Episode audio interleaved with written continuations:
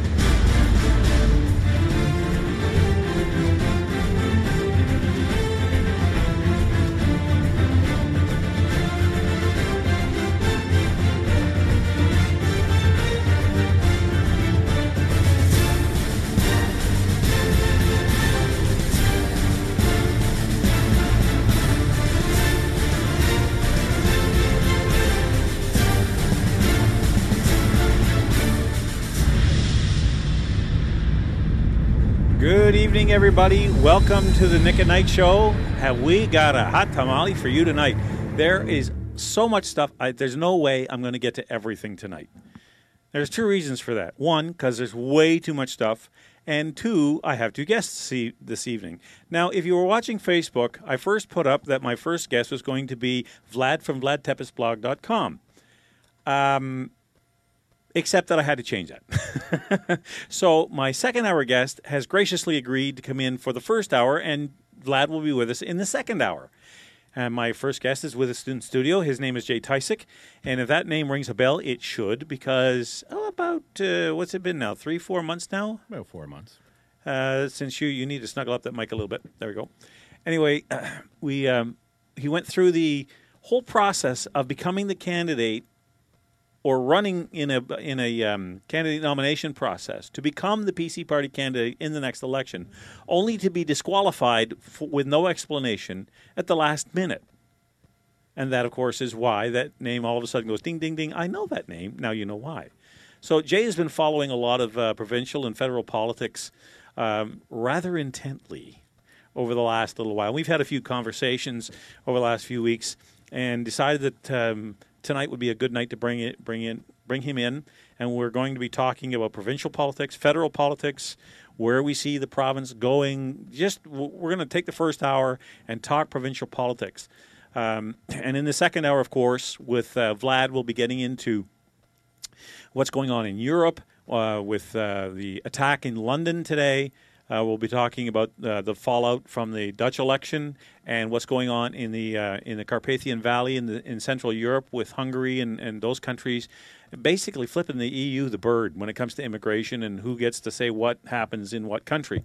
So that's kind of the program for this evening. I hope you'll stay with us. The numbers are 343 700 4390 or you can call 844 562 4766. You can email me at nick at latenightcouncil.com. So I'll give you those numbers one more time 343 700 4390. Long distance is 844 562 4766. So if you want to make a comment, if you want to uh, uh, ask uh, one of my guests or myself a question, please feel free this talk, the thing about a talk show host is it's not a monologue show it's a talk show which means you call me we talk and we have a great time and everybody enjoys the conversation. Jay thank you for being with us this evening. My pleasure. Thanks for inviting. all right so bring people up to speed. Before we get let's kind of set the table as i love that lingo set the table. I sound so so i was going to say cnn-ish but that's not necessarily a compliment is it? Um, journalistic that's the word journalistic. Uh, kind of set the table for us about what's happened since uh, the nomination process that you went through, or were pulled through, or dragged through, however way you want to phrase it. Uh, when was that? In October? Yeah, end of October, uh, I received my notification, but the actual nomination was uh, November 5th. Okay, that's right. Yeah. My is good, but painfully short. Yeah. Okay, so what's been going on since then?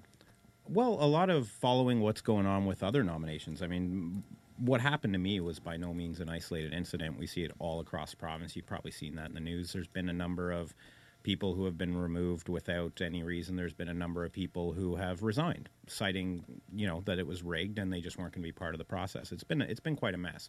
So as far as provincial politics, that's been kind of the biggest thing is just them moving through these nomination processes and not one of them going smoothly for them. Well, you know something. If that's the way you're going to run your ship, then don't be surprised if things don't go well. The the refreshing um, exception to that case was young Mr. Oosterhoff. Yeah. That was a wonderful victory for democracy, if I can put it, paint it in those grandiose terms.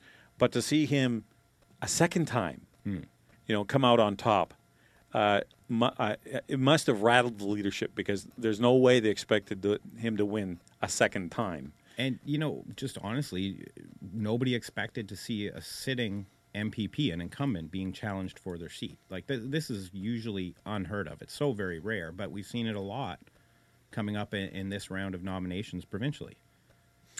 Now, when we t- when we're talking about um, the, the whole problem, when you look at the scene with the with the Progressive Conservative Party, I mean, we've I've spent my fair share of time bashing on Patrick Brown, and the reason I, I do it is because I don't see him as a conservative. I see him as an opportunist. He- He's somebody who, who's looked at the political landscape and said, "I think I can win as a conservative, even though I'm not really one." And that's the banner I'm going to fly. And if I'm going to run in this thing, I want to run it and it's had its consequences. Um, I guess when you look at this, put yourself in the shoes of the uh, common voter and ask yourself if the election were today, where would you cast the ballot? You asking me? I am asking you. I I find it hard to decide right now, but if you look at the actual polls, I mean, the most popular leader right now for any of the three parties is, is strangely Horwath. Like, I mean, uh, Patrick Brown's party may be slightly up in the polls, the PCs, but I mean, that's a lot of Brown loyal people, and that's a lot of people who see them as a viable opposition to Kathleen Wynne and the Liberals, who a lot of people are upset with and tired of. Um, Rightly so. so strangely, while the PC party is ahead, um, as far as leaders go, most people like Andrea. They don't like Patrick. They don't like Wynne. Now, how that's going to translate, we still have yet to see. But what I expect is we're going to see a populist movement similar to what we've seen in the in like England and in uh, the states with the election of Trump. We're going to see something like that. But I, I can't see Patrick Leading that charge. Doing that, yeah. So I imagine we'll see something Bernie Sanders esque from Andrea Horwath, where they lead this socialist populist movement and surge up to victory. That's sadly So what let I me- think let- has an, the best chance of happening. So you're telling me that if Andrea Horwath even takes one step to the right, that she could be the next because people go, that's good enough for me, rather than the other two alternatives and vote in an NDP government? Well, I think right now most people go liberal, um, just because it, it's a safe centrist bet. They think. I mean, we know they've moved to the left, but the, a lot of people are don't really recognize it yet. But uh, just in the same way that in the states, everyone expected Democrat. Right. You know, and Trump came up on the right, and Bernie Sanders kind of to the left of. Was he ever? And you know, there's a lot of speculation as to whether or not Bernie could have beat Trump. You know, uh, that's possible. So I, I could see her, Andrea Horwath, leading the party in that kind of populist movement of we're going to represent all those people who are frustrated and upset with the establishment. Okay, so maybe my my understanding was backwards. Maybe she takes one step to the left and puts some distance between herself and the, and the liberals and the and the conservatives, because as we've discussed before, I see no real substantive difference between Brown and Wynne. There isn't one. Well, At yeah, because yeah. the policies are all pretty much the same. The few that we know about coming out of the PCs. You know, I I, I, read something in, in the Ottawa Sun today that it, it just kind of smacked me in the face. We all know Andre Marin from her, his days trying to become a PC candidate. Yeah. he was the former Solicitor General. I think uh, going back, he was attorney. Gen- no, he was just the ombudsman that I. know. That's Yeah. it. On- Ontario Ombudsman. Yeah. That's I, I, You're right. Anyway, he was um, um, commenting in a guest column today in the Sun that the SIU, this uh, what the SIU, the acronym is escaping me. Not the Secret Intelligence Unit, but the, Special investigations. thank you, Special Investigations Unit hasn't filed a year-end report since 2015. Hmm. And he's going, why is that? Is it sitting on the Attorney General's desk? on Yasir Naqvi's desk and he just hasn't published it or put it out there, or have they not filed one at all? Again, this this all goes to the quality of the government. So the point is that I, I think that when you when you look at the two. Uh, when you look at the three options, you really only have two, and even then, the lines are very muddy amongst them. Yeah, I do. I, before we move on from that thought, uh, when I say a populist movement, I don't necessarily mean right or left. It's not about kind of the politics. It's about establishment or not establishment. If you're saying we're going to go against this establishment, we're going to, you know, as they say, drain the swamp. And I think Bernie did that. He said, "I'm going to lead the people against the government." And Trump said the same thing, just from the other side. Just what I mean by populist is someone who's saying this system is broken, and I'm going in to fix it. That's how they'll rally people behind them. I suppose. You know. that, from that perspe- from that uh, an- analysis and from that definition, then of course that makes sense.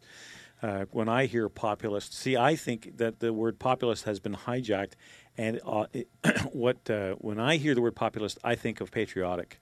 Like when they talk about the populist vote in the states, I think what you're looking at is a rise in patriotism, where people care more about the country they live in than this whole global village nonsense. Isn't that what Le Pen said? The new battle is not between left and right; it's between globalists and patriots. and I, and I see that very much as a right and left battle, to tell you the truth. Because who are the ones who want the globalist village? They're usually those who are what we call progressives, and people like me, um, you know, who are nationalist in their thinking, who want a clear definition of roles between nations and, and what constitutes a nation and what constitutes participating on the world stage. Um, you know, I would call myself, uh, you know, from the right hand side of the spectrum. So, from that perspective, I still look at it that way. But the point is, she makes a very valid point. It's not about, uh, you know, the, the the the way we used to think about politics has gone from internal to external, and now it's this is my country, and you're not going to mess with it versus no, countries are really just things of the past, and we all have to learn to live and get along with each other on a global sense. And countries are nothing more than symbolism anymore. They don't really mean anything because we're all one big happy family. That's the different. That's the way that. Well, I mean, we've existed together on this planet since the beginning of humankind, and we did so with nations. There was uh, nations don't breed disunity globally. I think it's that's the real diversity. Is not some homogeny, some global like oneness and sameness, which is what they bring in. I think it's lots of distinct, unique cultures working to, together cooperatively. You know, um, I I believe we as people didn't really start to hit our stride in terms of advancement and technological uh, progress and and building really until we started to trade and intermingle. You know, when we stopped just being tribes that Yeah, were local, yeah, yeah. when we hit the seas, we started to discover, you know, because one group over there would be working on one thing that we had no idea of, and we'd be working on something they didn't, and we shared. We shared this technology, and, and it bettered all of the human race, but we did so in the context of our cultures and our groups, and, and we worked cooperatively with everyone, but we protected what we had. And there, there was nothing wrong with that. And I think that uh, people, because by nature we like to belong to groups, uh, that goes back to the tribal instinct. And I think the largest single group that a, uh, that a, a, a, a group of people can belong to is the nation state, Yeah. because they can still hold that the leaders of that nation state to account. But if you take that and make it on a global level, uh, even if all 36 million Canadians voted exactly the same on every ballot, when you're talking about 7 billion people, we're dropping the bucket and our voices would be lost in, in the chaos.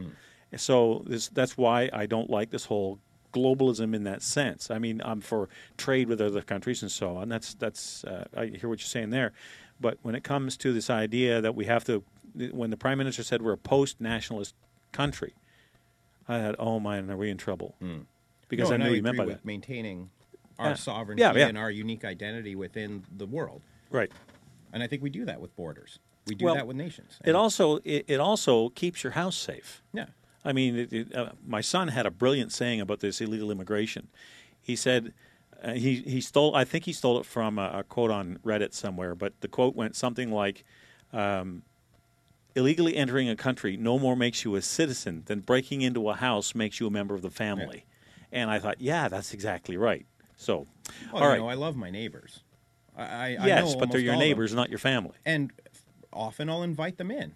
But if they were coming and going from my house as, as they pleased, it wouldn't be long before I stopped liking them. Right, You know, yeah. like they don't get to choose when they come into my house. What's the old saying? Good fences make good, Good neighbors, yes, and exactly. That that's true in a community where you get along great with all your neighbors, but you build your fence. It's true in a, a country where you get along great with all your na- neighbors, but you protect the border. All right, with that, we'll take a break. We'll be back with more Jay Tysick right after this.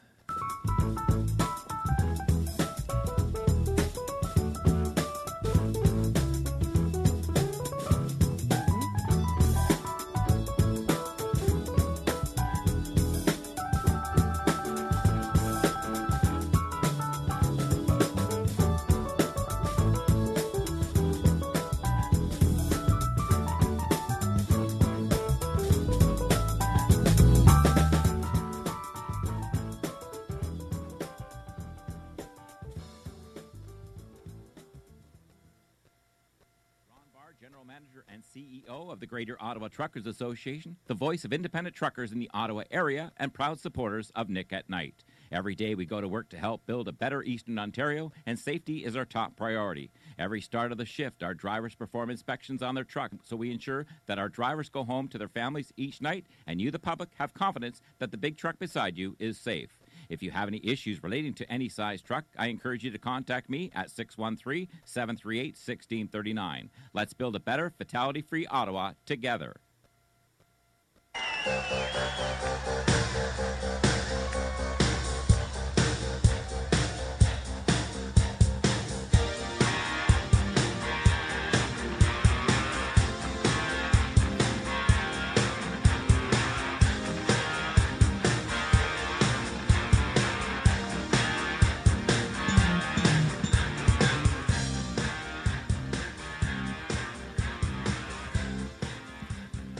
All right, thanks for staying with us, folks. Let me give you those numbers again 343 700 4390 or 844 562 4766. My guest this evening is Jay Tysick. He'll be in for the first hour, and Vlad, Vlad from Vlad Tepes blog, uh, dot, VladTepesblog.com will be in for. the, He'll be joining us by telephone in the second hour. So we've got all kinds of things on the table. Um, so let me get back to Jay. We were kind of just chewing the fat, as it were, about uh, you know a lot of things that are going on. But let's let's let's get a little more specific about Ontario. Um, when you're talking to people in- your day-to-day uh, course of events, because you're a political animal like I am, um, what's your sense of the of the electorate, at least in your in your circle? What are, are people? You know, frustrated to the point they don't want to vote. Are they angry and looking to make make moves and make changes? What's the what's the mood out there? furious. They're they're absolutely upset with everything they've seen go on, and uh, yeah, they, they're they're asking for change and, and wondering how we achieve that. Um, people don't know who to vote for, you know, and and when I'm talking to them, they're like upset, and we can commiserate together and just talk about the horrors that we're seeing, and then they go, "But what do we do?" Yes, you know, and that is a very good question. And they're like, I can't vote for any of the parties right now, so I guess I'm just staying home. Some have said they're going to hold their nose and vote PC. Some have said they're going to hold their nose and vote NDP. Some not at all. I haven't heard anyone say they'll hold their nose and vote for the Liberals, but no, I don't think there's enough nose holding going on to be able to Yeah, do not that. in my circle of friends anyway. but uh, no, it's it's frustration, and what what I think the sense is, and I, I've mentioned this a few times in my posts, just that I think this is what has led to this voter apathy. There's just a sense out there of accepting corruption from the like by the people that are meant to. Oh, do you want to say? no, keep Oh, going. there's a sense of like the people in positions of stopping the corruption who are just complacent and accepting it about it and apathetic. And so the voter sees this and hears this and they just they, they get disengaged. They go, "What's the point?" And it's like you know someone who loses faith in God. They, they don't you know just go, "Well, I don't like this church. I'll find another one." No, they've lost faith. They stop going to church altogether and they feel this system is broken and they just want no part of it anymore. And we just see the voter numbers declining as a result. Now, you mentioned the people in, in the position to do something about it just don't care. Hmm. There's a specific example that I want you to talk about. Which one would that be, Nick? Oh, gee, I don't know. Could it be some real tough macho guy who wanted to take on, get into a fist fight with a 77 year old man who happened to be a cancer survivor? Could it? I, I think it might be that guy. Y- you talking about Ken Zeise by any chance? Hey, that name rings a bell. Yeah. Well, he, he's an interesting case, and sadly not alone. Um, I, I think what you're talking about for the listeners, and they might not be aware, is obviously they we've seen a scandal happening at the uh, federal level. See, with- I didn't want to steal your thunder. Yeah, thanks. Um, no, we've seen a, a scandal at the federal level with uh, voter fraud, like registration fraud, Right. fraud where people, candidates potentially, and their staff are are breaking the rules to register members not in accordance with the rules, um, and additionally, uh, potentially without their knowledge. You know, and they're doing so through community organizers, and I that that's concerning, and we'll get to that in a moment. But how this relates to Ken Zeise is Ken Zeise uh, made a comment recently that ah, everybody does it; it's no big deal. It always happens. I got to tell and you, when for I those who that- don't know, he's he's currently well, he's the past president of the PC party, and he's currently the overseeing the nominations for Patrick Brown, and he's in their inner circle. And as we've discussed, these uh, nominations have been anything but uh, smooth. smooth. And I got to tell you, when Yeah. I first read those comments, I don't remember being that angry in a long time. Hmm. because the arrogance that's built into that, yeah, the condescension, the flippancy, all the negative vices, all, all the negativity that you can think of is summed up in that sentence. Because that's simply not true. it's absolutely not true. It's just insane to even suggest it. And to say it's no big deal, I'm sorry, it is a very big deal. Huge. It's a cornerstone of our democracy is It- believing that the elections. You know what? This goes and- even and beyond people that. This is the say. cornerstone of what it is to be a decent human being. Hmm.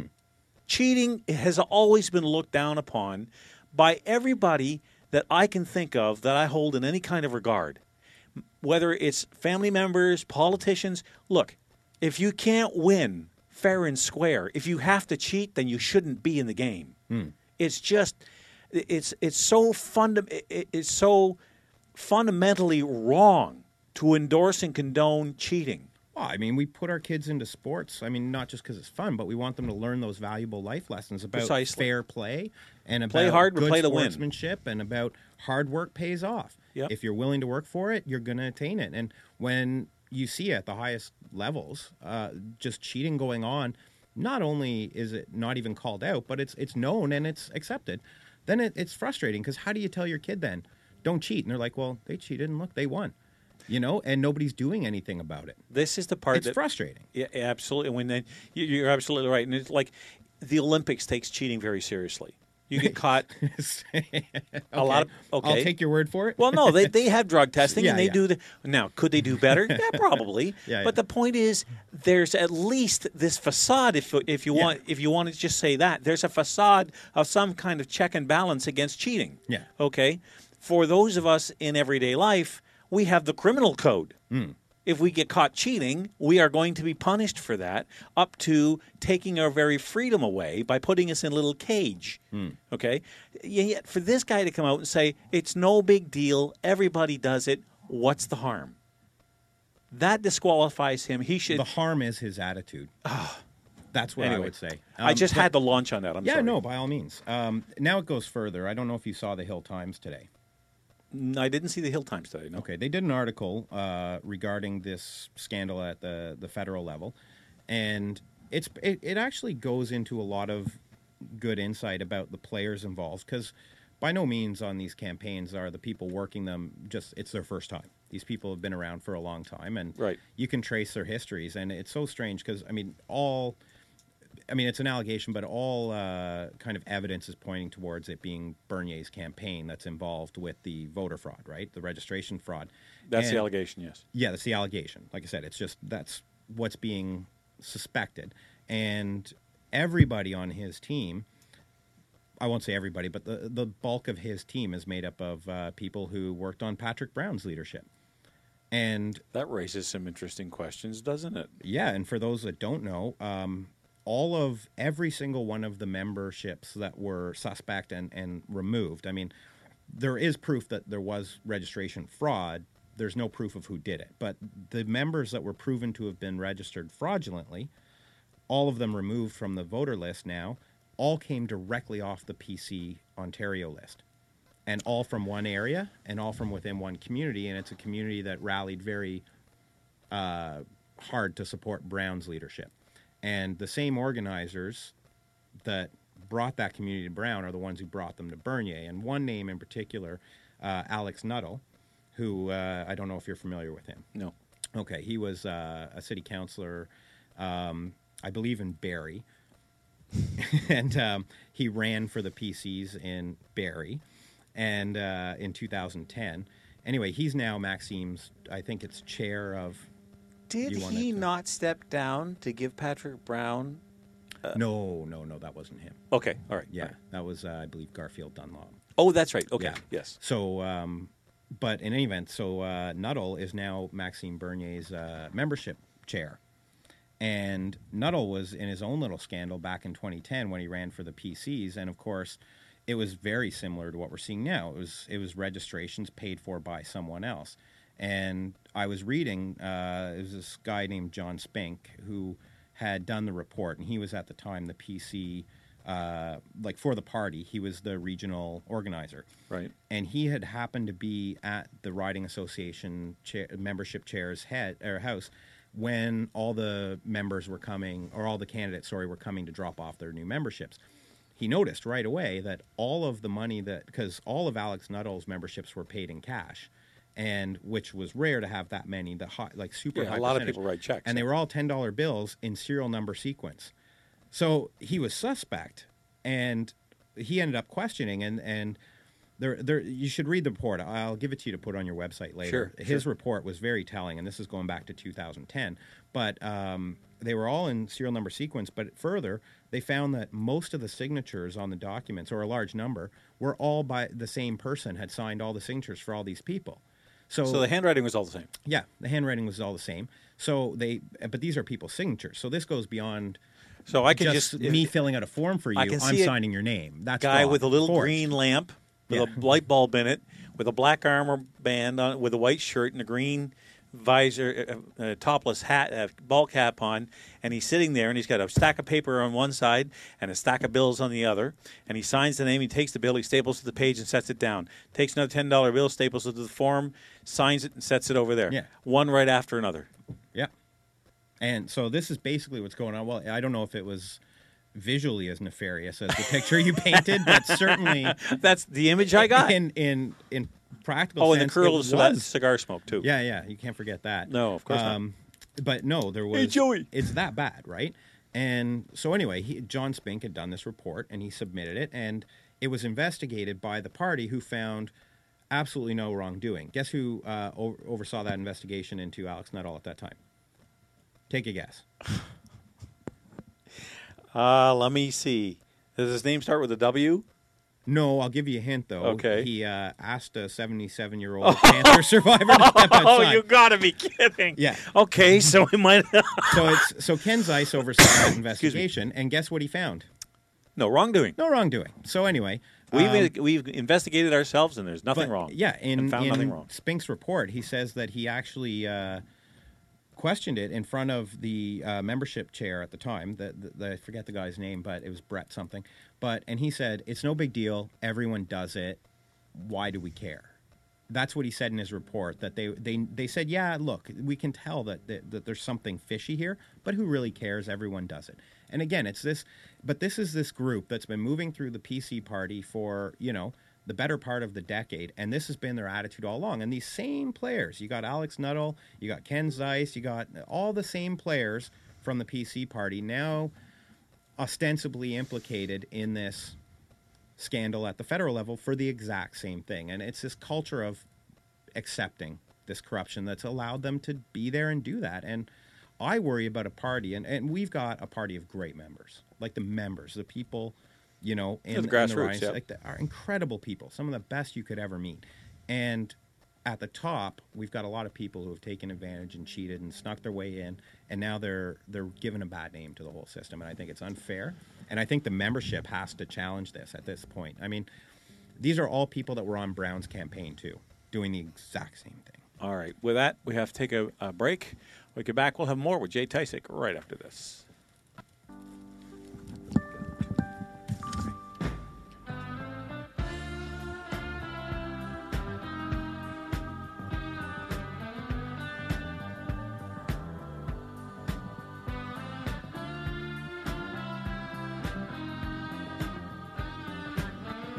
So Nick is reloading and taking a much needed break. Not that he needs one, but maybe it's a good thing. So if you want to fire him off an email, just uh, send it to nick at latenightcouncil.com. That's simple, huh? Nick at latenightcouncil.com. Or better yet, call now. Hey, I know he could talk forever, but you know what? If you're doing talk radio, you love the calls. 343 700 4390. That's 343 700 4390 for the capital region. And if you can't get through on that line, or you live far, far, far away, like we're talking about Alaska, 1 844 562 4766. That's 1 844 562 4766. Now, our call service is automated. You won't be talking to a live person until you're live on air. Don't sweat it. Just follow the prompts and while you're on hold, and, and you'll be fine.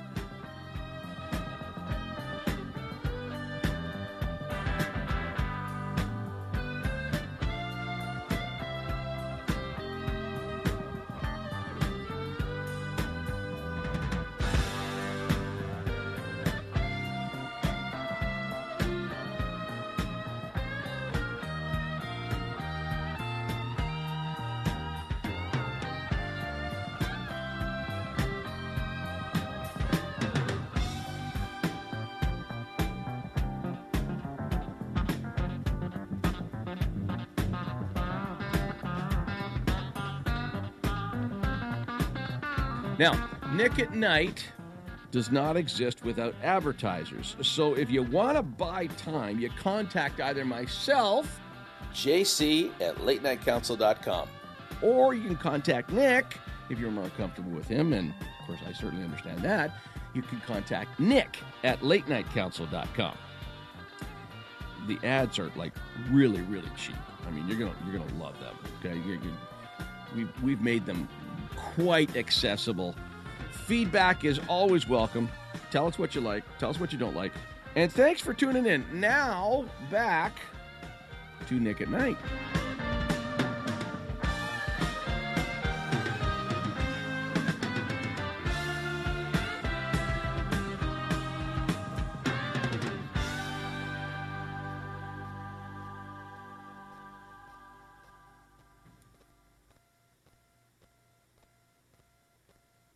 Microphones really work well when you turn them on.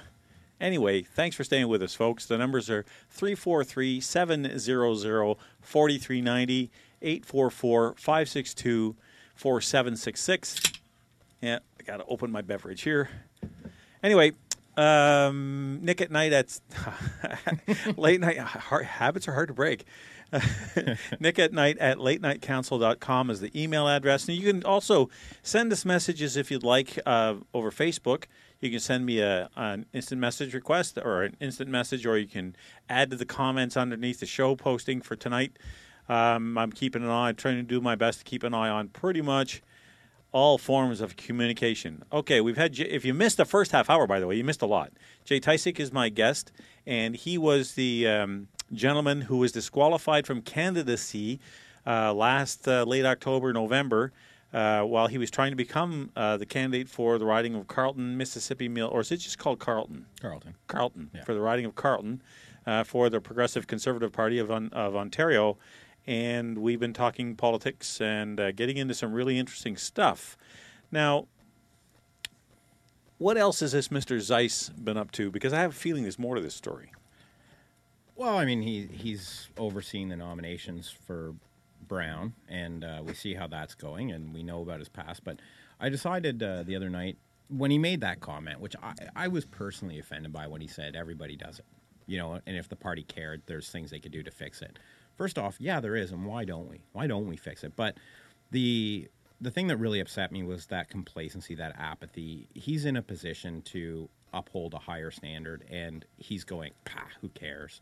And so I, I reached out to him directly, and I just challenged him with a a straightforward question. I just said, "You're saying that everyone does it. You're in Brown's inner circle.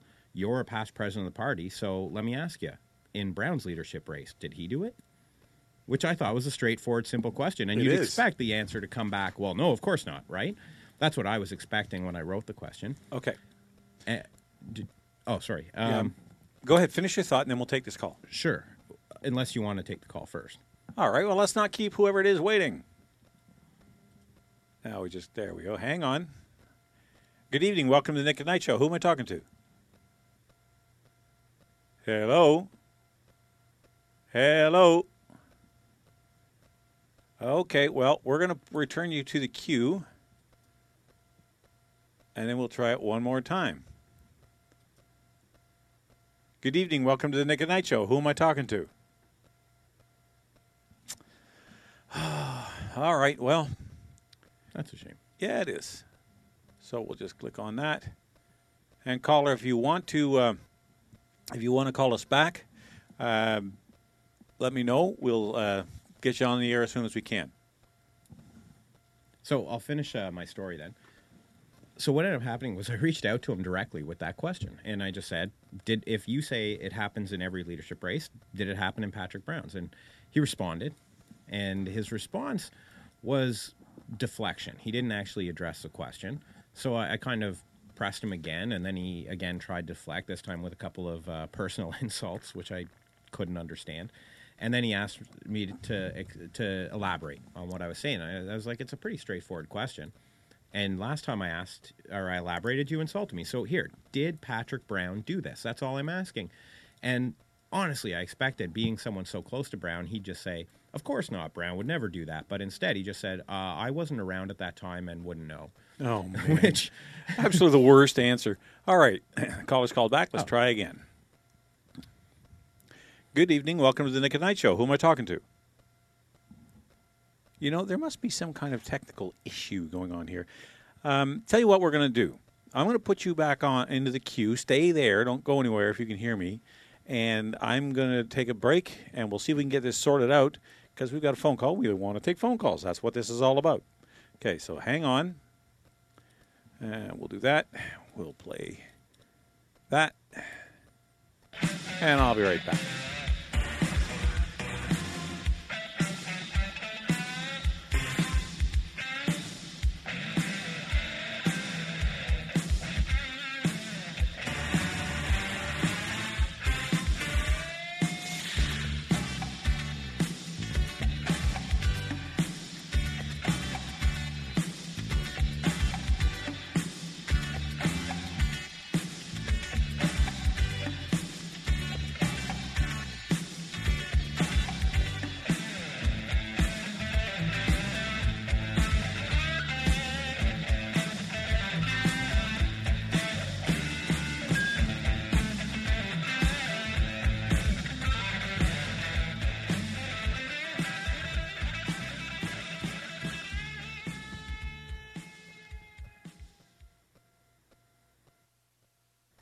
17 years, I've been taking my cars to Irwin's Automotion. 17 years ago, Irwin was renting space on the corner of Bank and Heron.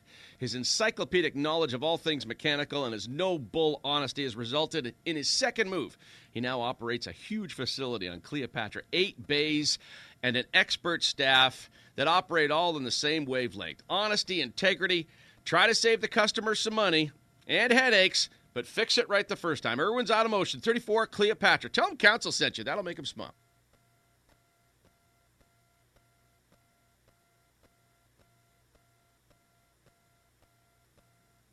Okay, let's give this another try and see if we can bring that caller on. Oh, he's gone. All right. Well, there's some kind of technical genie. Um, well, wait. Let's try this again. No, it's that's, that's screen EQ.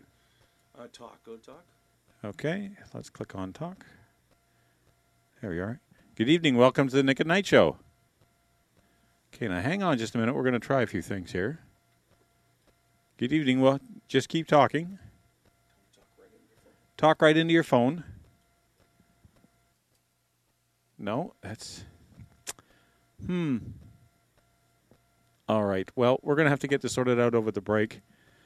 I apologize to the caller. I don't know what we're doing wrong. We shall figure it out, though, and we'll get. Because the whole point. Okay, go ahead and try and talk again. We're just watching our equipment here, see if we can see anything coming in. Hmm. All right. I'm gonna I'm gonna return you to the to the uh, queue caller, and we'll work on this. Okay, he's back in the queue. All right. And there was yeah, there was nothing.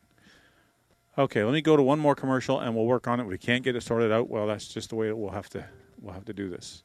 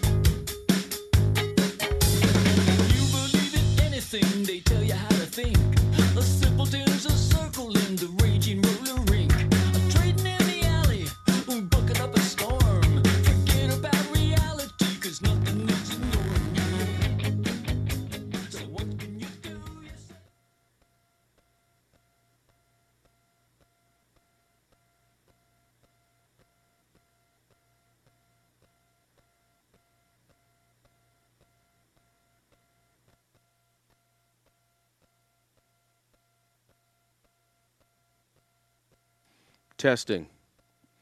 Okay, we're ready to go here. I'm going to start the broadcast, and you are live, and just try it again. Okay? Ready? Here we go. We're, okay, as soon as you push, okay, as soon as you push start broadcast, you are live. Okay? Tell we're back on the air, and we're going to try our calls again. And if they don't, calls don't work, just do the show without calls. Okay? Keep it going live. That's my advice. Okay, and I'll edit all this out when we uh, do the podcast. All right, so here we go. Start broadcast. Got it. Okay. I think we have it figured out. So we're just going to carry on. Uh, if the previous caller wants to call us back, we'll see if we've got all the gremlins figured out. And uh, if it works, great. If it not, then we're just going to carry on as if we were normal and do the show without calls. But let's uh, caller's called back, so let's try it again. Caller, can you hear me? Hello, There, there we are. Who am I talking to? Stephanie. Stephanie, how are you? Welcome to the Nick at Night Show. I'm good. I hope everything stays fine and nothing blows up again. Well, I think we found where the ma- where the landmine was, and we defused it. And uh, now all we have to worry about is those uh, flying purple people eaters. Hang on, I got to turn. you. Try that again. Now. I was just saying, I think the show was getting too close to the truth, so the Russians hacked it. Had to be. That explains it all. the timing, yes, everything, everything. everything that yeah, everything that goes wrong in the world is either Trump's fault Or the Russians. It's the Russians who did it. All right. Well, Stephanie, uh, what was it you wanted? To, did you have a question for us, or did you want to um, make a comment? well, y- yes. Sometimes when you hear of just so much um, corruption, and you know, I'm activism based, and I have contact with different politicians, and am currently volunteering. And you just have to wonder: Does the corruptible get attracted to politics, or is it the other way around? Do politics corrupt the person? And you know, Dr. Jordan Peterson, he is the U U of T. of T professor. Who, Yep. Sorry. No, you're right. I'm just con- confirming what you're saying. Go on. Yeah. He um, he has um, a very profound little phrase, and he says, "Just tell the truth." So he's a university professor that says uh, he refuses to use all those crazy made-up um, pronouns. Right. and you know transgender and the whole social so, social justice warrior movement. And you know it's not based in science. This is imaginary. And if people you know educators like would just speak the truth. And i if i pull that into politics there are people just because everyone's doing it does not justify it and if people would just tell the truth, like some cases, fine. You can say, oh well, the the head of the party didn't know what the volunteers were doing or what his team was doing. But you know what? That's not good enough. People really need to grow a backbone, one of my favorite phrases. And like even the volunteers, there's people who know these things that are going on and team members of campaigns and people that are there in the offices and you need to tell the truth. Yes, uh, if- we can blame and and vilify all the politicians, but there's also the people around them. And you know what? They they they know what's going on. They have the evidence. And I think like everyone just needs you, you got to start telling the truth. People have lost all confidence in All right, let's- our political system. Let's let Jay jump in here. He's, he's chomping at the bit to, to make a comment. Okay. Well, all I'd, right. li- I'd like to answer your chicken or egg question, and it's it's a bit of both in the sense that with the recent scandals we've seen and even the past ones, in each of these instances, a lot of good people resign. You know, um, we had in. And- did you want to say something?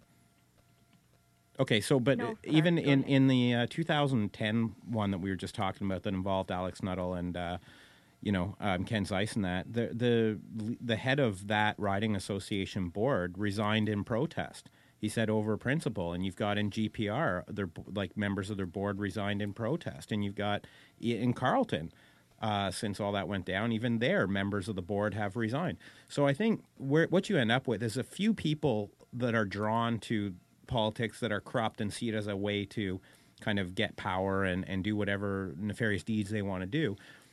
When they get in there and they start doing these things, as they get found out, people do speak up, but usually no one listens, and then they just quit in over, in disgust, and that leaves only the corrupt there. So it, I think over time it just becomes more and more and more corrupt. But you're right, you know, and I think the the Jordan Peterson thing that you were talking about, I saw him speak, and he said um, speak the truth and good things will happen. Just watch what happens. Don't worry about consequences. Just be honest, be upright, and just watch the world change around you. And I think uh, that's still true. You know, even though we're saying that these people are resigning and nothing's coming, but yet it is coming. I mean, we're all getting fed up. We saw what happened in the States. People were just fed up with the corruption.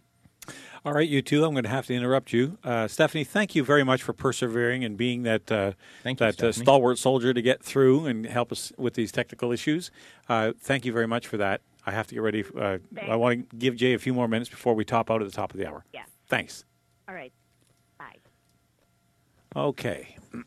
now, in the last few moments before we uh, come to the top of the hour, uh, the question becomes: we, I mean, it's and it's unfortunate we had those issues because I know there was a lot of stuff we wanted to cover that we're not going to get to, but at the same time, people ask all the time, "Okay, so what can I do?" Um, so let's talk about that and what time we have left. What can people do to help turn the ship around? Well, I think they have to demand an investigation for starters. I mean, there's a lot of things that need to be done, and it would have been nice to put that to callers too, what they think. But I think they need to demand an investigation. We we know that there has been fraud.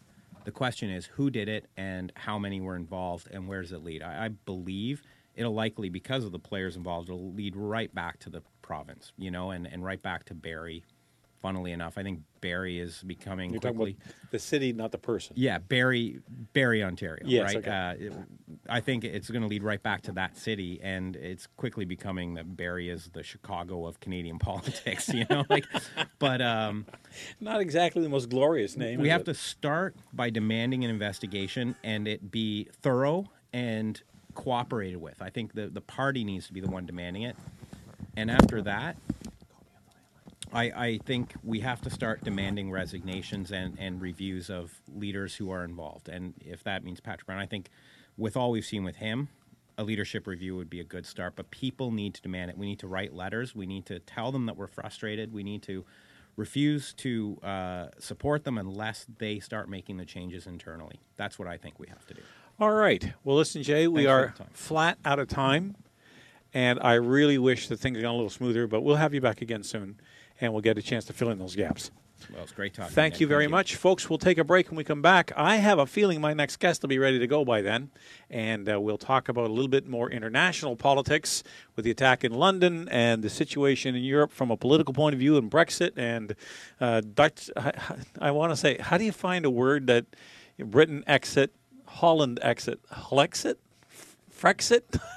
Dutch off. I'm not touching that with a 10 foot pole. All right. We'll be right back with more.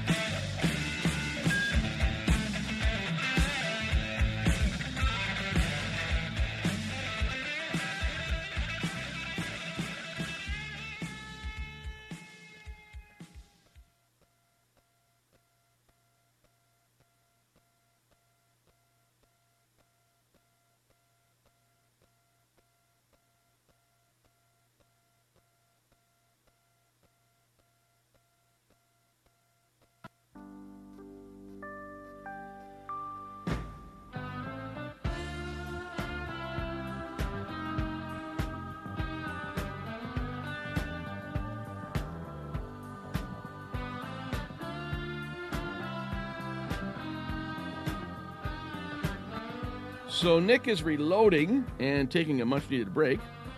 Not that he needs one, but maybe it's a good thing. So if you want to fire him off an email, just uh, send it to nick at latenightcouncil.com. That's simple, huh? Nick at latenightcouncil.com. Or better yet, call now. Hey, I know he could talk forever, but you know what?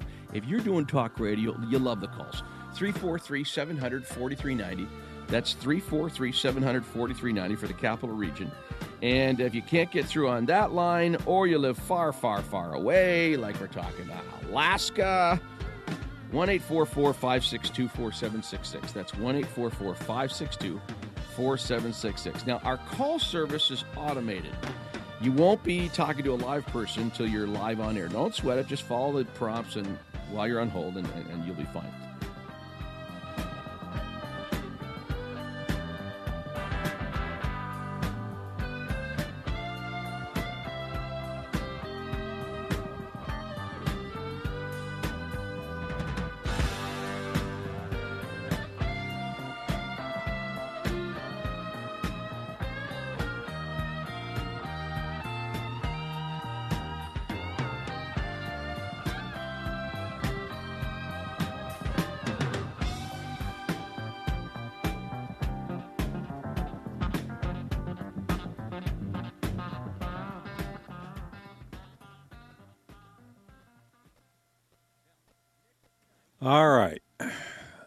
Thanks for thanks for staying with us, folks. Uh, just let me do this. There we are. Vlad, can you hear me? I sure can. How are you doing, Nick? Oh, I am ecstatic to have you on the show. And uh, it's been a challenging evening from a technical point of view, but we got through it. That's the main thing. Glad to have you with us. Um, Well, it's always good to talk to you, Nick. can you let me see if I could turn you up a little bit? Because you're a little soft. Try speaking directly into your phone. Huh? Okay, I think that Uh, sounds a little better. Okay, good. There. Yeah, now we can hear you just fine. All right.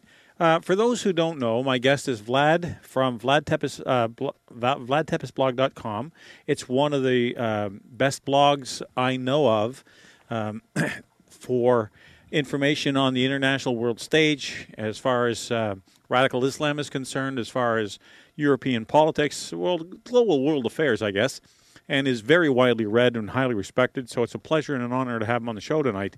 Um, let's start, uh, Vlad, with uh, talking about uh, what's on everybody's mind, of course, the attack in London today. Uh, can you kind of give us a breakdown of what happened? Well, yeah, uh, a, a highly religious Muslim um, got in a car, ran over a bunch of people on Westminster Bridge, and then ran to Parliament where he stabbed people, killing one police officer, and was eventually shot to death. There is some argument about who the person was that he killed. The name was released as Abu Izzadeen initially. He did kind of look like Abu Izzadeen, although his Abu Izzadeen's lawyer claims that as Abu, Din, as Abu Izzadeen is still in jail for related terrorism charges, that in fact rumors of his death are and Highly and exaggerated? Attack are slightly exaggerated. Yeah, but uh, but in any case, it, it, in, a sense, it doesn't matter. The motivation, the ideology is the same. It's not a mentally ill person. It's not, uh, uh, you know, whatever. It's not somebody who didn't have a good job and whatever whatever the reasons are that the the leftist establishment make to cover for this. This was an Islamic terror attack. It was an act of jihad where the person intended to and successfully managed to die in his jihad attack after taking a bunch of infidel lives uh, in order to continue to push Western countries deeper and deeper into uh, more and more Islamification of our systems, our dietary rules, um, the selective enforcement of our laws in favor of Islam, and uh, against blasphemy and so on and so on. Of course, of Islam only. I mean, it's it's actually pretty common. There is an update though. Let me just quickly scooch over and have a look. Uh, armed police rush to Birmingham address in connection to London terror attack. This is from the Express. It's pretty good. Express.co.uk. Armed police have swarmed a road in Birmingham after unconfirmed reports claim the car used in the deadly Westminster attack was hired from an address on the road. That sounds like a desperate stretch to me, but maybe there's something there. I don't know. Well, time will Um, tell. At least the news is looking at every link. That's good. But, you know, in, in all fairness, really, this is, you know, as long as we look at this as a law and order issue, we don't have a chance. We will lose, and we are losing. We're losing at breakneck speed. Uh, if we look at it as a war, we fight back, we'll win overnight. We'll win by breakfast. Now, But as long as it's law and order, we will slowly lose. Are you noticing? Because I'm beginning to sense, and you watch this much more closely than I do, so you'll have a better read on it. But I'm beginning to sense that the mainstream news organizations are running out of ways to explain this away as anything other than the way that you described it. Do you get that sense? No, I think that in in some cases they don't they're not given a choice because too much media gets out ahead of where they can control the narrative. So when pictures like today, they hadn't released the name, they hadn't released anything about it, but pictures escaped of this guy, and he was clearly um, of either Southern Asian or Middle Eastern descent, and he had the the long beard and shaved mustache and general look of a religious Muslim, and there's just no escaping it, right? They weren't like when they could, they didn't get a chance to. They just thing that they do called pink painting, right? And and they do that. I've I've seen countless examples of it out of Europe. It's Scandinavia is the worst of it. And what they'll do is, when a Muslim or a migrant from North Africa, the Maghreb, or the Middle East commits some horrible crime, they'll they'll try to control letting out the name, or they will they they will if if a pic if there's if they have to release a picture, they'll actually Photoshop it until the guy looks like a white guy. Or the, the most common thing is when you read a story about an arrest, they'll show a picture of a white guy from behind with short sleeves and his cuffs, his his wrists are in police handcuffs behind him, and it'll say stock photo or file photo, right? Because it, like the narrative is, we mustn't let the information out to the public how much of this kind of crime is from Islamic migrants. It's just part of the narrative that we can't let that in. And I think they're still doing that to an enormous degree. There's so much crime that's either not even being reported at all. I've got, look, I've got all kinds of emails from people that are quite reliable and people who I trust from within Canada talking about recent migrants that Trudeau brought in and horrific crimes ranging from rape to, you know, to, to gang rapes and that some of them are just they're, they're not being reported and being told if, if certain officials report it they'll lose their jobs. And i can't even be that specific about it because i don't want to get you in trouble right? So i'm just going to say that i have these emails. That's that's safe and it's legal to say that. Emails have come to me saying that people have been threatened that if they tell the truth about certain activities that they're they're familiar with through their professional lives whether it's medical or law or enforcement that they will never work in those fields again in canada. That's but you know, then there's the thing about these cab drivers that were uh, have been convicted of rape, and they try not to let the names or the photos out, but eventually they do. Usually, by the time they let the names out, the initial anger has passed, and so the impact isn't as high. So all of these stories are being carefully managed. The story of the, I think that the most interesting one is the story about the cabbie. I think it's in, was it in Winnipeg or, or was it in? Uh, in Oh, I know that story too. I forget where it in was. Halifax. It might have been out east. Either Halifax or Winnipeg. Uh, anyway, anyway, yeah. So we got this. We have this. We have this Muslim cabbie who had a prior uh, arrest or conviction, excuse me, for um, sexual assault, and some girl in his cab. She's been in the cab all of ten minutes when he's found. As she's, I mean, I don't want to go through the lurid details because Right. it's, it's you know it's disgusting. But the DNA evidence and the general state of the woman when the, when they found her in her state of undress and in you know a sloppy kind of undress, clearly not done by her, you know, and Right. was it was so obvious that, and then suddenly the judge decides, oh wait a minute, a drunk woman can consent. Now, before He said what? Wait, wait, wait, hold it. wrongness of that, He did he say a drunk woman can con- consent? Yeah, and I mean, look. To be honest with you, I mean, to be perfectly fair, if if if being drunk meant that you could not consent to sex, then we'd have to hire about 35 million Americans to keep all of us Canadians in jail, right? but right, because it's just you know, without alcohol, I don't think we'd reproduce at all. But but the fact is that the way the law has been for many, like a couple of decades, and I can send you a CBC link on this the way the law's been for a couple of decades here in Canada is that if a woman goes out to a bar, and this is not an exaggeration, this is just an extreme example, but it totally fits within the law. If a, if a woman goes, takes herself to a bar, buys herself a bunch of drinks for the and for the purpose of getting drunk and picking up a guy, meets a guy when she's drunk, invites him back to her place, and then initiates all kinds of uh, sexual activity, and in the morning, if she regrets that she has done this because she was inebriated, that man is de facto guilty of rape according to Canadian law. Now, that's a bad law, and I don't agree with that law, right? Right. But if that's the law, why suddenly doesn't it count when it's a recent Muslim migrant driving a cab, taking advantage of a drunk fare who was so drunk that she can't even remember the event? Suddenly, well, I guess, you know, how can you say she didn't give consent then? Was a complete reversal of existing Canadian law. Now, this is the kind of thing you see in England all the time, where uh, you know if a Muslim and a non-Muslim are, are are are tried for the same exact crime under the same circumstances, the non the Muslim seems to get away with it, and and I don't think that that's a recipe for a peaceful country. But it does sound an awful lot like the slow implementation of Sharia.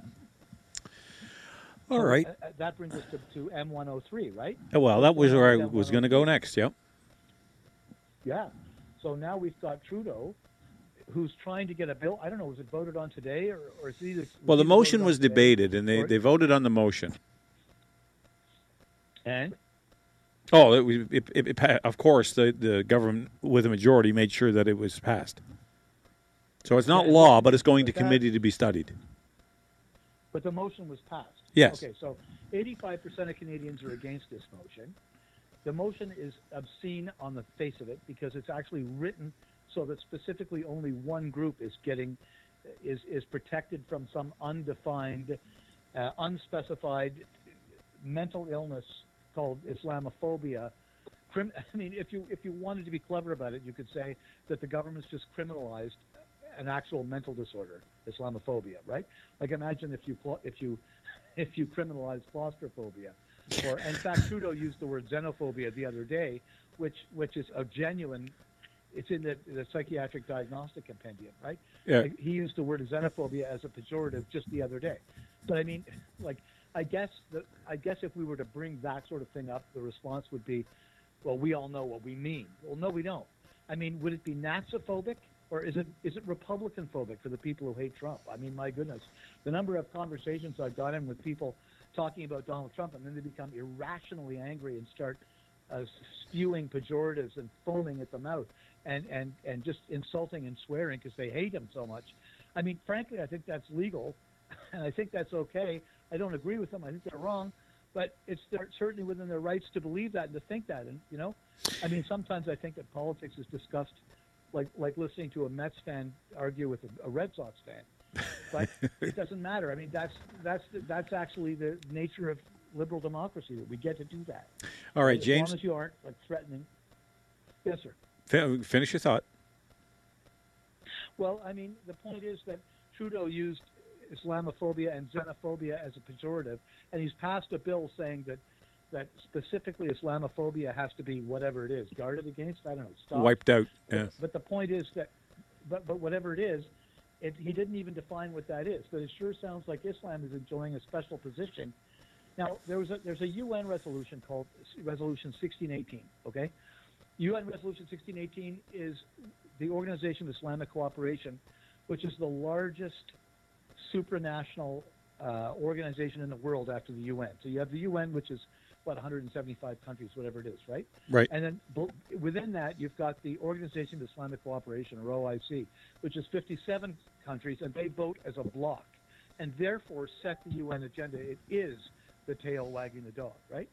Now, the OIC introduced a resolution some years ago called Resolution 1618, which the, the wording of it's been somewhat watered down over the last couple of years, but it's still there and it passed. And 1618 was asking all member states, that's every country in the world, to pass their own laws criminalizing criticism of Islam, Islamophobia as they call it, okay? Asking us all to criminalize it, and Hillary Clinton signed off on that. Her what she said when she signed it is that our First Amendment makes it difficult. America's First Amendment, guaranteeing freedom of speech and no favoritism in religion, makes it difficult for them to actually criminalize criticism of Islam. But she said our government can use ridicule and humiliation and ostracism uh, through the media as a way of achieving the same end. That's what Clinton said. And then shortly after that, they went after Pastor Jones in exactly that manner. Okay?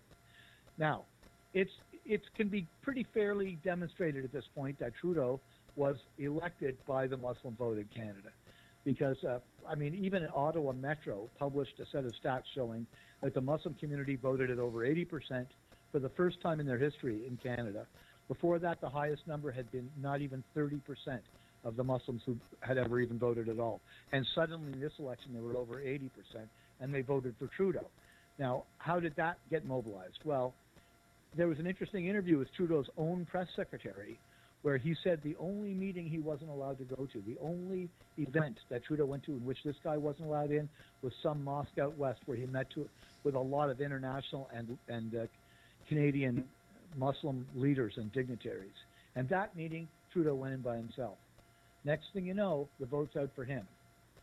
Okay. All right.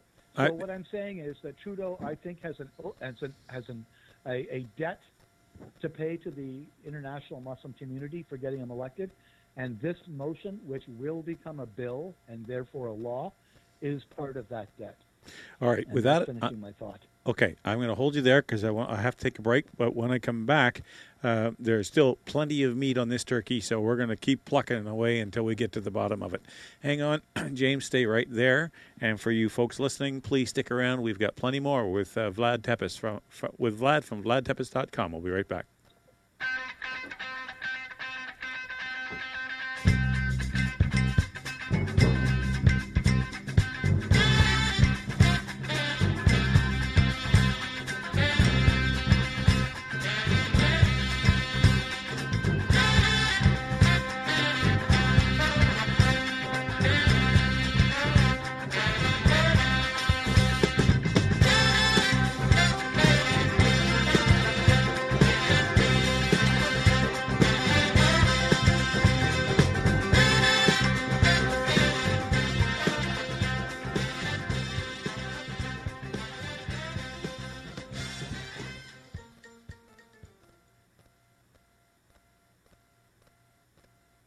General Manager and CEO of the Greater Ottawa Truckers Association, the voice of independent truckers in the Ottawa area, and proud supporters of Nick at Night. Every day we go to work to help build a better Eastern Ontario, and safety is our top priority. Every start of the shift, our drivers perform inspections on their truck, so we ensure that our drivers go home to their families each night, and you, the public, have confidence that the big truck beside you is safe.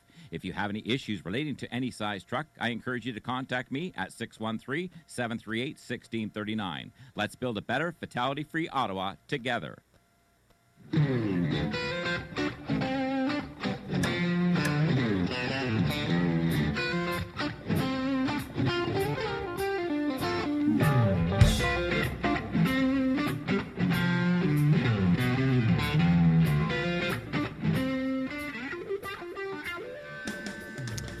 Right, we have Vlad from VladTepesBlog.com. He is my guest this evening for the next little while, and we are discussing. Um, well, we were just talking about Bill, uh, Bill Motion M103. Now, Vlad, are you up to speed on the uh, provincial version of that? Okay, so I'm not sure of a provincial version of uh, of, of uh, M103. I know that Quebec tried to do that. I think it was Bill 59, and it was actually written by a guy named Jacques Fremont, F-R-E-M-O-N-T. Now, Jacques Fremont, who had actually been the CEO of a company which was a George Soros um, sponsored and financed company, uh, he was also the head of the Quebec Human Rights Commission, right?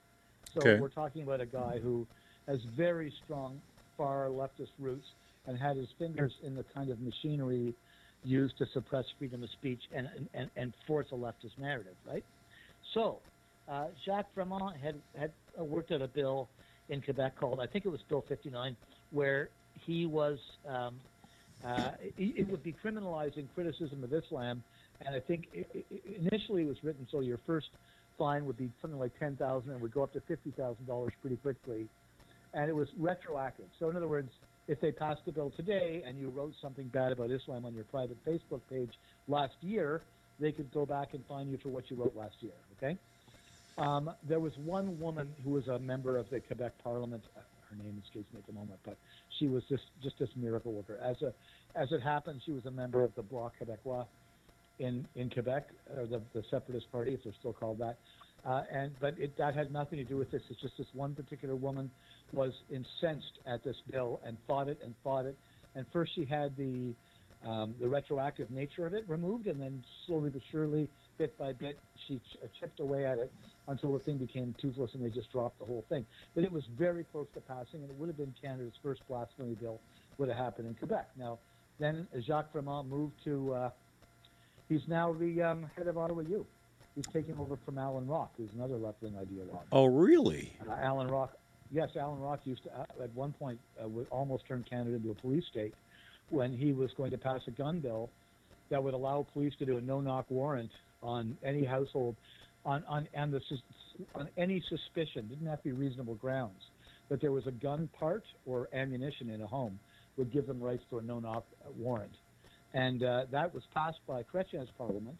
And then what happened was the, the Senate actually just filibustered it until it went away, until they dropped it. Okay? So Jacques Fremont, or sorry, uh, um, uh, Allan Rock went on to become president of Ottawa U, who's being replaced by Jack Fremont. So it's just, I find it interesting that all these totalitarians who believe in a massively powerful state and the people should be disarmed and unable, I mean, it's like the opposite. It's like the anti First and Second Amendment, these guys, right? Right. So, um, yeah, so as for Ontario, the only thing I know, and this is from talking to numerous people, and probably some of the same people you know, and some other people, is that the Ontario Conservative Party, and I say this with a very heavy heart, having been a lifelong conservative and coming from a family of generations of conservatives, the only party not to vote for is the Conservatives in Ontario in the upcoming by-election. I personally, if anybody cares what I like or don't like, it, it- I happen to think the Freedom Party are amazing. And if you look at their website, and it's it's a, let's call it a very sophisticated and intelligent uh, semi-libertarian party. And these guys, if you read their views and beliefs and, and their articles and their archives, these guys have it all nailed. I haven't found a flaw with it yet. They're they're great. I even called them up and spoke with one of their principal people for like two hours uh, because I was just so amazed at how aware they were of things and and and that, that they have solutions that are practical and workable. Like these aren't fanatics; these are just guys who really have it together. So, but if, you know, whoever you want to, if you don't feel that voting for a, small party that you don't know, uh, if that makes you uncomfortable, then even vote liberal. And I say that that's with some difficulty also because I'm sure those people who listen to Nick know how awful the Liberal Party is in terms of economics and various. They're corrupt, and I could go on and on. But but the Conservatives have become so penetrated by a coalition. I think they're now being called CETA. I'll have to look up exactly what that stands for again, but it's essentially the coalition of uh, Islamists and Marxists, uh, or cultural Marxists that that we're seeing everywhere. If you want to see a great example, look for the videos of uh, Sandra Solomon on Parliament Hill yesterday. Now, Sandra, who is an ex-Muslim, born in Gaza that raised in Saudi Arabia moved to Canada to get away from Sharia law, and she is uh, she's a car with a, two gas pedals and no brake. She just doesn't stop warning Canadians about the dangers of Islam, increased Islamic uh, um, influence, and what it's going to mean to basic Canadian laws, Canadian standard of living. And uh, you know, she's out there in Parliament Hill. We're talking about a woman who endured a forced marriage, which means years of being raped because she was forced to be married to somebody. And in Saudi Arabia, you can't even leave the house without your owner, which would be a father, brother, or a husband going with you. But you as a woman in Saudi Arabia, you're essentially a slave. Uh, and she lived like that for years in Saudi Arabia. And she's standing up there on Parliament Hill and she's testifying about her own life and the slavery that she endured. And we have these people carrying communist flags. That they call themselves Antifa, which has to be, I mean, it would be funny if it wasn't so serious, right? They call themselves anti fascists, but they're actually carrying Soviet iconography, wearing masks, screaming about punching Nazis, and calling this woman a Nazi and a racist. I mean, she's an Arab Muslim who was a victim of Sharia, and she's a Nazi and a racist. And those are Trudeau's allies.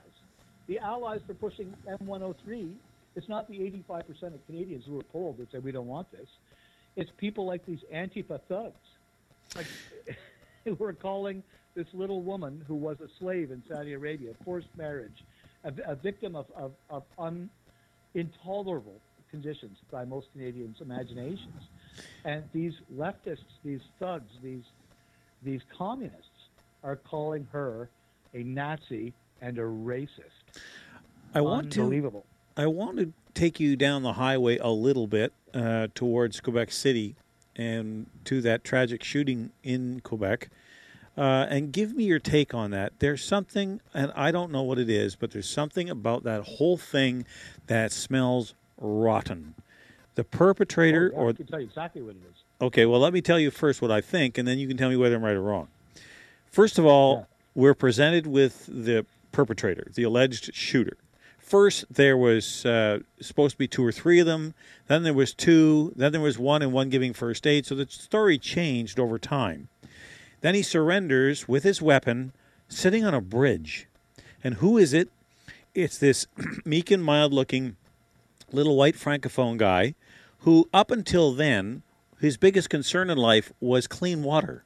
And everybody said he was a Trump supporter and he liked the, he was a hardcore right winger, but he liked Jack Layton as much as he liked Donald Trump. So he doesn't really exactly fit the profile. Now, I'm not saying he didn't do it. I'm saying there's something going on here that we are just being kept in the dark about. I don't think the narrative works. I don't think the the the, the way like when you look at the attack in London, okay, it follows a pattern.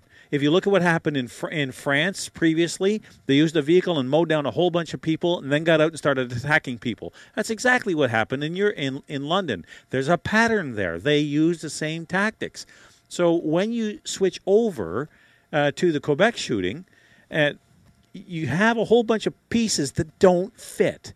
What, what, what am I missing? What's the key? Well, first of all, the pieces do fit, but they just don't. They don't necessarily fit what we're being told they're supposed to fit. First of all, we haven't seen. I mean, I haven't really followed as closely as I should have. You can only. I mean, my my tendency is to follow Europe, and my reason is because I feel that Canadians, uh, if they have an opportunity to read tomorrow's newspaper today, are foolish if they do not. And so I've made it my life's work for a decade now to make European news available in English to Canadians so that they can see tomorrow's newspaper because that's what Europe is. Although, you know, Trudeau is speeding things up to the point where tomorrow's newspaper is more like eight hours, ahead, but it's still a look into the future. So, what we can say about this guy is, now again, I, I, I would totally be delighted to be corrected because there's, there may be information about this that I'm unaware of. But as far as I know, after that guy was arrested by the police, no one's heard a word from him. As far as I know, all of the bodies of the victims were shipped overseas to be buried in their real home countries, uh, and no one saw those bodies. I find, and, and the witness reports are flatly contradicted by the facts as presented by Canadian authorities, which said multiple shooters yelling a Allahu Akbar. Now, that particular mosque was also having a feud with another mosque. So I see a whole bunch of other things that fit better than what we're told. What I do know is that happened at the beginning of the resistance against M103. And then the next thing that happened was a small group of women called the Suffragettes for Against Sharia, I think, Suffragettes Against Sharia, in Toronto, did a small protest again with Sandra Solomon across from a mosque called the Toronto Masjid. This is, you know, a few weeks after the shooting, okay, or a couple of weeks ago, anyway. Um, and thi- this group called Suffragettes Against Sharia with Sandra, they went across the street from the Toronto Masjid and they were doing a protest. Now, all the media showed up for that protest. It was, it was in the CTV and CBC and Globe Mail. Everybody covered it. Let me tell you what they didn't cover. You couldn't read the signs that any of the protesters had. They were all blurred out. It's like nobody had a decent camera in the in the media, which gets 1.3 billion dollars a year, 1.2 billion a year, right? None of them had a decent camera, and there was no interviews with Sandra, who is the ex-Saudi apostate that I mentioned. Mm-hmm. All there was was statements from the Muslims in the area and the Muslims in the mosque talking about how bad they felt because these people were protesting across the street, and it's Islamophobia. And the police launched, guess it, you can guess it, the police launched a hate, uh, a hate crime tr- uh, investigation against these women because they were protesting Sharia across from this mosque. Okay, so what the, these women did, in the police's eyes, was, was was worthy of being investigated as a hate crime. Well, what happened? But two days later, a whole bunch of videos appeared of the imams and the top uh, members of the congregation of that Toronto Masjid saying things like, "We must kill all the Jews one by one until they're all dead, and the Kafirs must be beaten, and it just it, women must be subjected." Like they, all the standard stuff you hear in the Quran.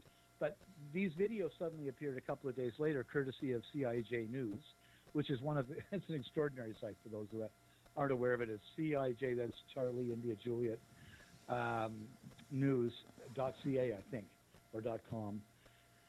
And uh, these these videos appeared showing what these imams in this exact mosque actually preached to their congregation. Okay, and suddenly the police dropped the hate crimes charge against these women. Suddenly the investigation they weren't charged, but the investigation was dropped once these videos hit about 100,000 views each. So how does this all connect? Well, it's also interesting that hate speech charges were not brought against the imam and the people who were in these videos. Okay? So this is I find this to be interesting to the point where it makes my jaw lock up with anger. Because we had women that were objecting to the kinds of things being said at this mosque under investigation for a hate crime. And when it was discovered that what they were objecting to was a true, according to the letter and spirit of the Hate Literature Law Act and the hate crimes laws and all the other, not, none of this stuff should exist anyway, but such, such as it is, when it became to the public's attention that what they did was actually within the law and what what's going on in the mosque was highly, inexcusably, unambiguously against the law, then suddenly the charges were dropped but not raised against this imam, which means we are operating on a very new kind of legal system where the laws are only used against those who are objecting to the increased influence of the far left, the radical, violent, extremist left, and Islam. But when the when the law does apply against these guys, it's simply not when it, when it does fit, it is not applied. Well, it's If funny the- how if the, if the, we have this we have this double standard it appears between in Canadian law and we've been warning about this and when I say we I'm talking about a, a lot of voices on the right have been warning people about this uh, kind of like a collective Churchill uh, ringing the alarm bell about Nazi Germany in the 30s there have been a lot of people in Canada and in, in the western world uh, Geert Wilders being one and, and uh, you know, a lot of other people uh, just warning us over and over and over again about the kind of pitfall that that uh, we're headed for if we don't uh, actually stand up and take our countries back. And I know that's a corny, worn-out cliche, but the reason it is is because there's a lot of truth in it. Um, I want to switch gears a little bit. First, I have to take a break, but when we get back, I want to switch back over to Europe because there's a lot going on in the Carpathian Valley that I think we need to talk about. That's in Hungary and Czechoslovakia and places like that. Uh, we'll talk about. Um, Visegrad 4. Yeah, exactly. So we'll talk about that. So if I can get you to hang on, uh, we'll take a quick little break here and we'll come back with more with Vlad right after this.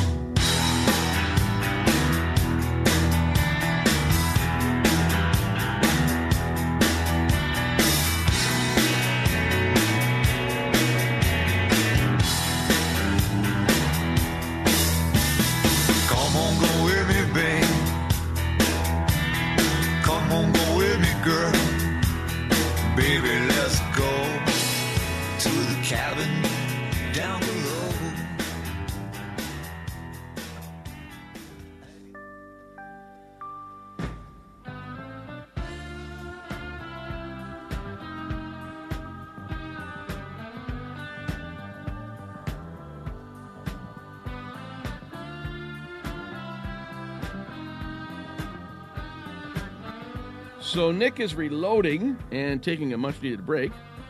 Not that he needs one, but maybe it's a good thing. So if you want to fire him off an email, just uh, send it to nick at late night latenightcouncil.com. That's simple, huh? Nick at late night latenightcouncil.com. Or better yet, call now. Hey, I know he could talk forever, but you know what? If you're doing talk radio, you love the calls. 343 700 4390. That's 343 700 4390 for the capital region. And if you can't get through on that line, or you live far, far, far away, like we're talking about Alaska, 1 562 4766. That's 1 562 4766. Now, our call service is automated. You won't be talking to a live person until you're live on air. Don't sweat it. Just follow the prompts and while you're on hold, and, and, and you'll be fine.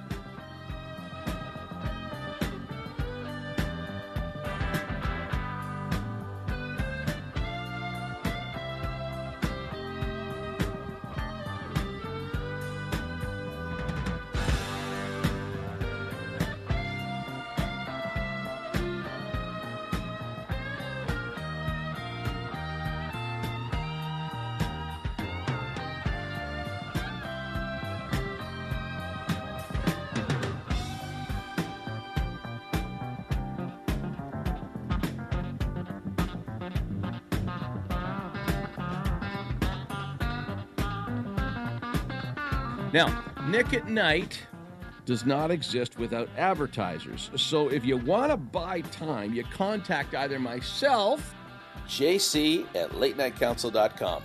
or you can contact Nick if you're more comfortable with him. And of course, I certainly understand that.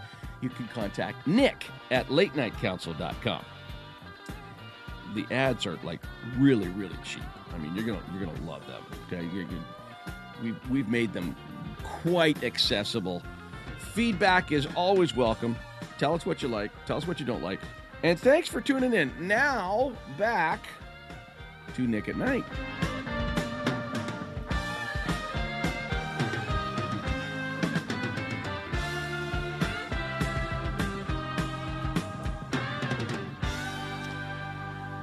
Right. The numbers, by the way, I haven't given them out in a while. I should. If you have any questions for Vlad or if you have any comments you want to make, you can join us at 343 700 4390. 343 700 4390. Long distance is 844 562 4766. You can drop me an email at nick at late night latenightcouncil.com and you can even pass along a message on Facebook if you'd like.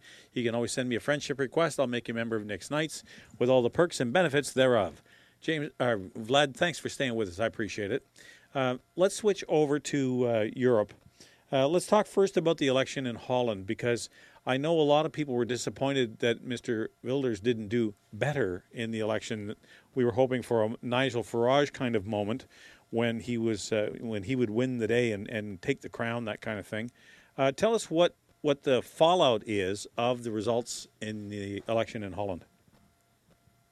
Well, I, I think, you know, if you look at the CBC, it was a disaster for him and crushing how disappointed the far right wing racist xenophobe Geert Wilders. First of all, I just got to let me say, there's this guy who wrote this book called Rules for Radicals. His name is Saul Alinsky.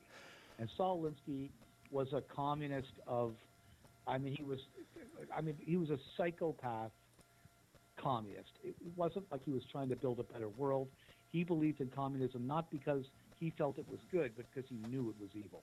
Okay, I mean the the, the, the dedication to his book Rules for Radicals is literally to Satan, uh, because he said it's better to rule in heaven, uh, rule in hell than serve in heaven. Um, I take great, I take great objection to that. But in any case, that is who Saul Alinsky is. Now, Saul Alinsky said in his book, I believe it was in Rules for Radicals, if you control the language, you control the masses. And there's a great deal of evidence that for a while that works. And then, you know, I, I kind of have to go back to Abe Lincoln after that and say, you can fool all of the people some of the time and some of the people all the time, but you can't fool all of the people all the time. Now, the CBC and all of the, the, the legacy media, the corporate media, actually, as a friend of mine calls them, uh, they call Geert Wilders a far right wing radical extremist. If you go back and listen to everything he said, he's not just a classical liberal in, in, the, in the sense of Thomas Jefferson, but like 1950s rednecks would have called him a commie pinko fag because Geert Wilders' entire um, platform is that Jews and gay people and all of the usual kind of minority groups that live in the Western world peaceably enough uh, should be able to continue to do so without fear of being beaten up by Muslims. And in fact, it's become uh, Holland, the Netherlands, has become so hostile to both gay people and to uh, uh, to, to find out what it's like to be gay in the Netherlands. Uh, read a book by Bruce Bawer, who is absolutely one of the first and bravest voices in the world on the on the effects of Islam to liberal society. Bruce Bawer wrote a book called uh, While Europe Slept.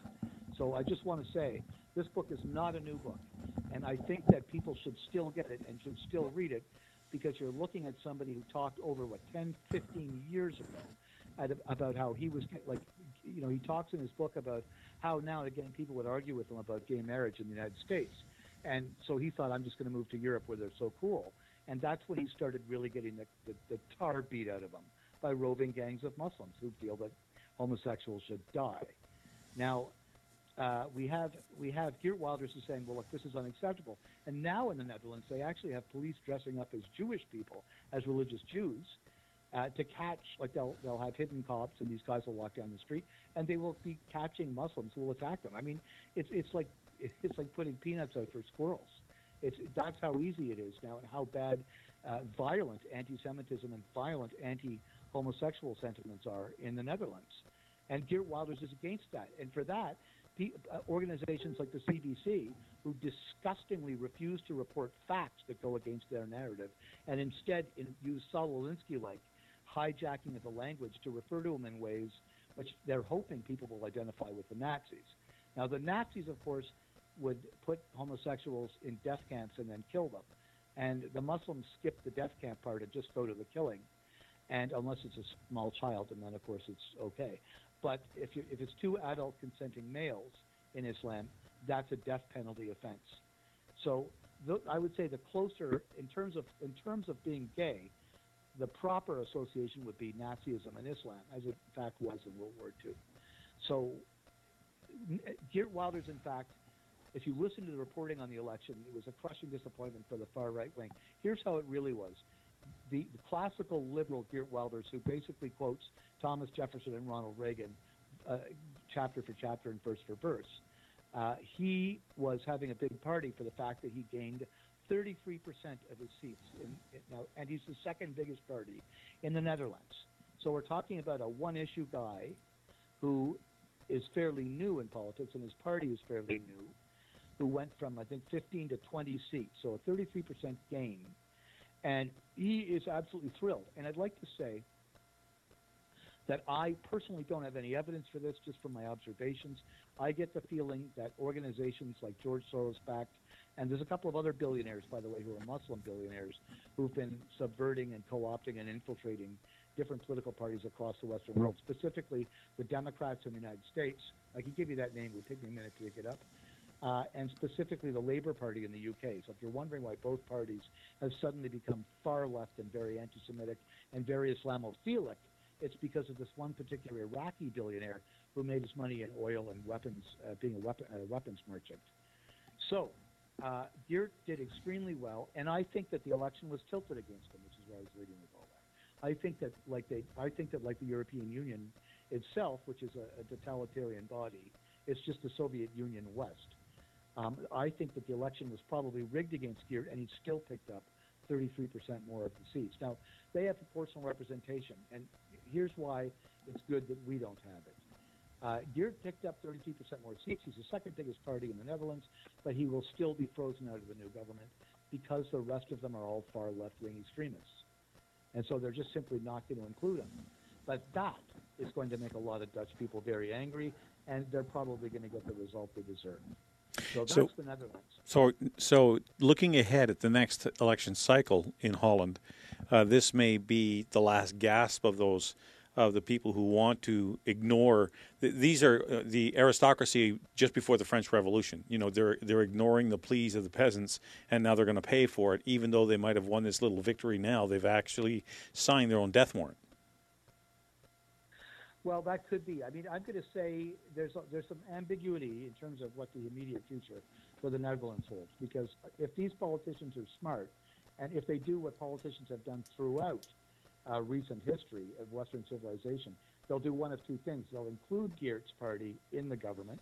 Well, I don't think they're going to do that. I really, I would bet pretty much everything against it.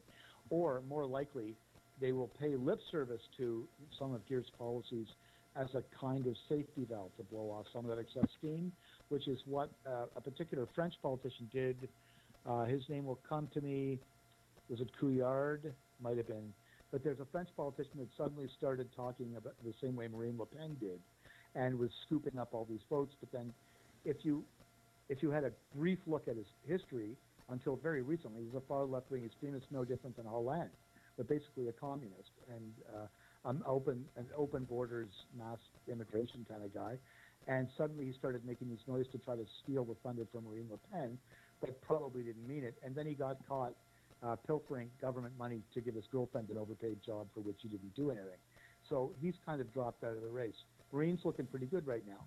But it's possible that these other parties in the Netherlands will either start applying enough of Geert's ideas and policies to keep the population from having a revolution, or they'll just pay lip service to it and not do any of these things, which is exactly what Merkel is doing. By the way, since we're on the subject, I would like to just float this out there. I'd like to introduce a new term. Uh, you know, there's a, a reporter, uh, you didn't call him that, he's really an information synthesizer by the, the name of uh, Robert Fisk. And he hates Israel, and he pretends to be a Middle Eastern expert. And whenever the CBC is doing a report on the Middle East where they want Israel to look like the bad guy, they call up Robert Fisk, and he goes on TV and he makes up some stuff. And his stuff is so ludicrously fictional that there was a term in the English language called fisking, F-I-S-K, that you fisk your fisk. If you hear a report, you fisk it to make sure it's real, because Robert's material is so ludicrous that, in fact, it must be thoroughly checked, right? And I would like to introduce a, a new term like that, calling Merkel. Merkling your house, don't Merkel your car, don't Merkel your country. If you leave your if you leave your home unlocked so that any bunch of people can walk in and just take all your stuff and ruin your and trash your place, you, you're Merkel. You've left it Merkled. So I'd like to just drift this term out there. We need to start when somebody recklessly or deliberately or just through reckless irresponsibility leaves their property in a way, whether it's their family or their home or their vehicle, in a way that can be abused by people who have bad intentions, then you've left your car merkled or you've merkled your car. Let's get that out there. I mean, All that that has to get into common use. All right. So that's that that covers Germany, France covered a bit. Covered you you asked about the Visegrad Four though. Yeah, basically, we've got about uh, two or three minutes left. Just to give you a little heads up, we're running quickly running out of time here. But yes, I'd love to hear more about what Hungary's doing and the uh, it's called the Visi Four. The Visi Four is four countries. It's Hungary, Poland, the Czech Republic, and Slovakia, I believe. Uh, the, there are other countries that are kind of loosely affiliated. Bulgaria maybe in there, and Bulgaria's on the front line with Turkey. And if we had another hour, I would do it the whole thing on Bulgaria because it's extraordinary what's going on there. Volunteer, uh, massive numbers, large, well uniformed and well equipped uh, militias, amateur volunteer militias protecting the border. It's so bad in Bulgaria, and it's, of course it's going to end up being horrible. But anyway, the Visegrad Four, these are people that actually have a memory of Islamic occupation. Right? We're talking about the Hungarians have a very vivid recollection of fairly recent Ottoman uh, invasions of their countries where, again, the women were taken as sex slaves, the boys were taken as Janissary soldiers for the Muslim armies, uh, the men were enslaved or beaten or killed or otherwise made second-class citizens, uh, called dhimmis. Um, the, the Muslim invasion has been all across Europe multiple times, from the 10th century where Charles Martel in France fought them off, to more more modern times. But our history books have wiped it all clean for reasons that utterly escape me. Um, but the, in Central Europe and Central Eastern Europe, they have not. So if you want to talk to anybody sensible about this, talk to a Hungarian, a Polish person, uh, somebody from the Czech Republic, because they also remember the slavery of Soviet communism, right? They were also behind the Iron Curtain. So these guys have a memory of slavery, both again, both under communism and under Islam. And so they formed an organization which is they're defending themselves against the European Union, which they recognize as being just a new form of international socialism. And they want to make this one world thing where all distinct European cultures are destroyed to make this new kind of Eurasia homogenous thing for, again, reasons that are not good ones and will not work. Just like no communism ever works. What works is diversity. Diversity means Span- Spain is Spanish, Italy is Italian, Poland is Polish, and we get along sometimes, we don't get along sometimes, but we all have our own different ways of doing things, and it's wonderful to travel and visit. That works, and it's worked for centuries. So the, the Visegrad Four have formed a union against the European Union that is seeking their destruction. I don't have time to go into the details now, but oh my goodness, they, the, uh, the, uh, the leader of Hungary, who's a, a fellow named uh, Viktor Viktor um, Orban, Yes. Viktor with a K, he actually came right out and said that the European Union had been secretly paying municipal governments within Hungary and other Visegrad Four countries to take migrants when the federal government specifically refused them. Illegal migrants. These are migrants who absolutely, under no European law or, or federal law from these different countries, had any right to be there.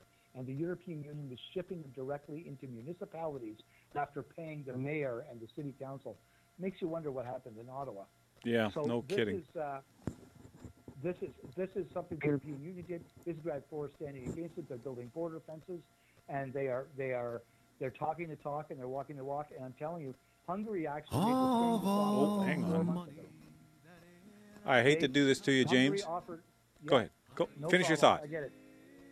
Yeah, we, we're just we're just flat out of time. Orban, Go ahead. I'll give you the time. Go ahead and finish. Viktor Orban actually specifically said that he, would accept real European refugees from Germany or France or the Netherlands who were being forced out of their countries because of the Islamic migration. That, that were you know Jewish people or gay people or just regular uh, you know Christian indigenous Europeans when they if, if they needed to leave their own homes because of what was happening that Hungary would take them. He would take real refugees, but not these phony ones. Kind of like what uh, Canada should be doing instead of what it is doing.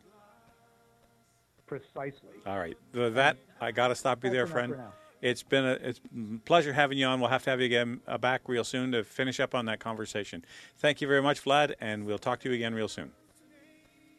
Anytime. All right, that wraps it up for the Nick at Night show here on uh, here at Nick at Night. Uh, I'll see you all again next week. In the meantime, ubi caritas et amor, Deus, EBS. Good evening, God bless. Don't let anything disturb your peace, and may you have a fair wind and a following sea.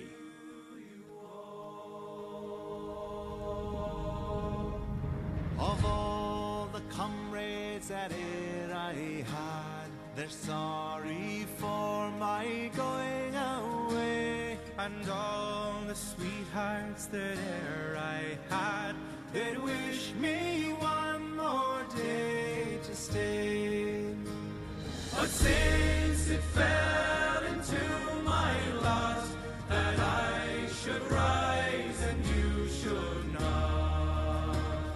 I'll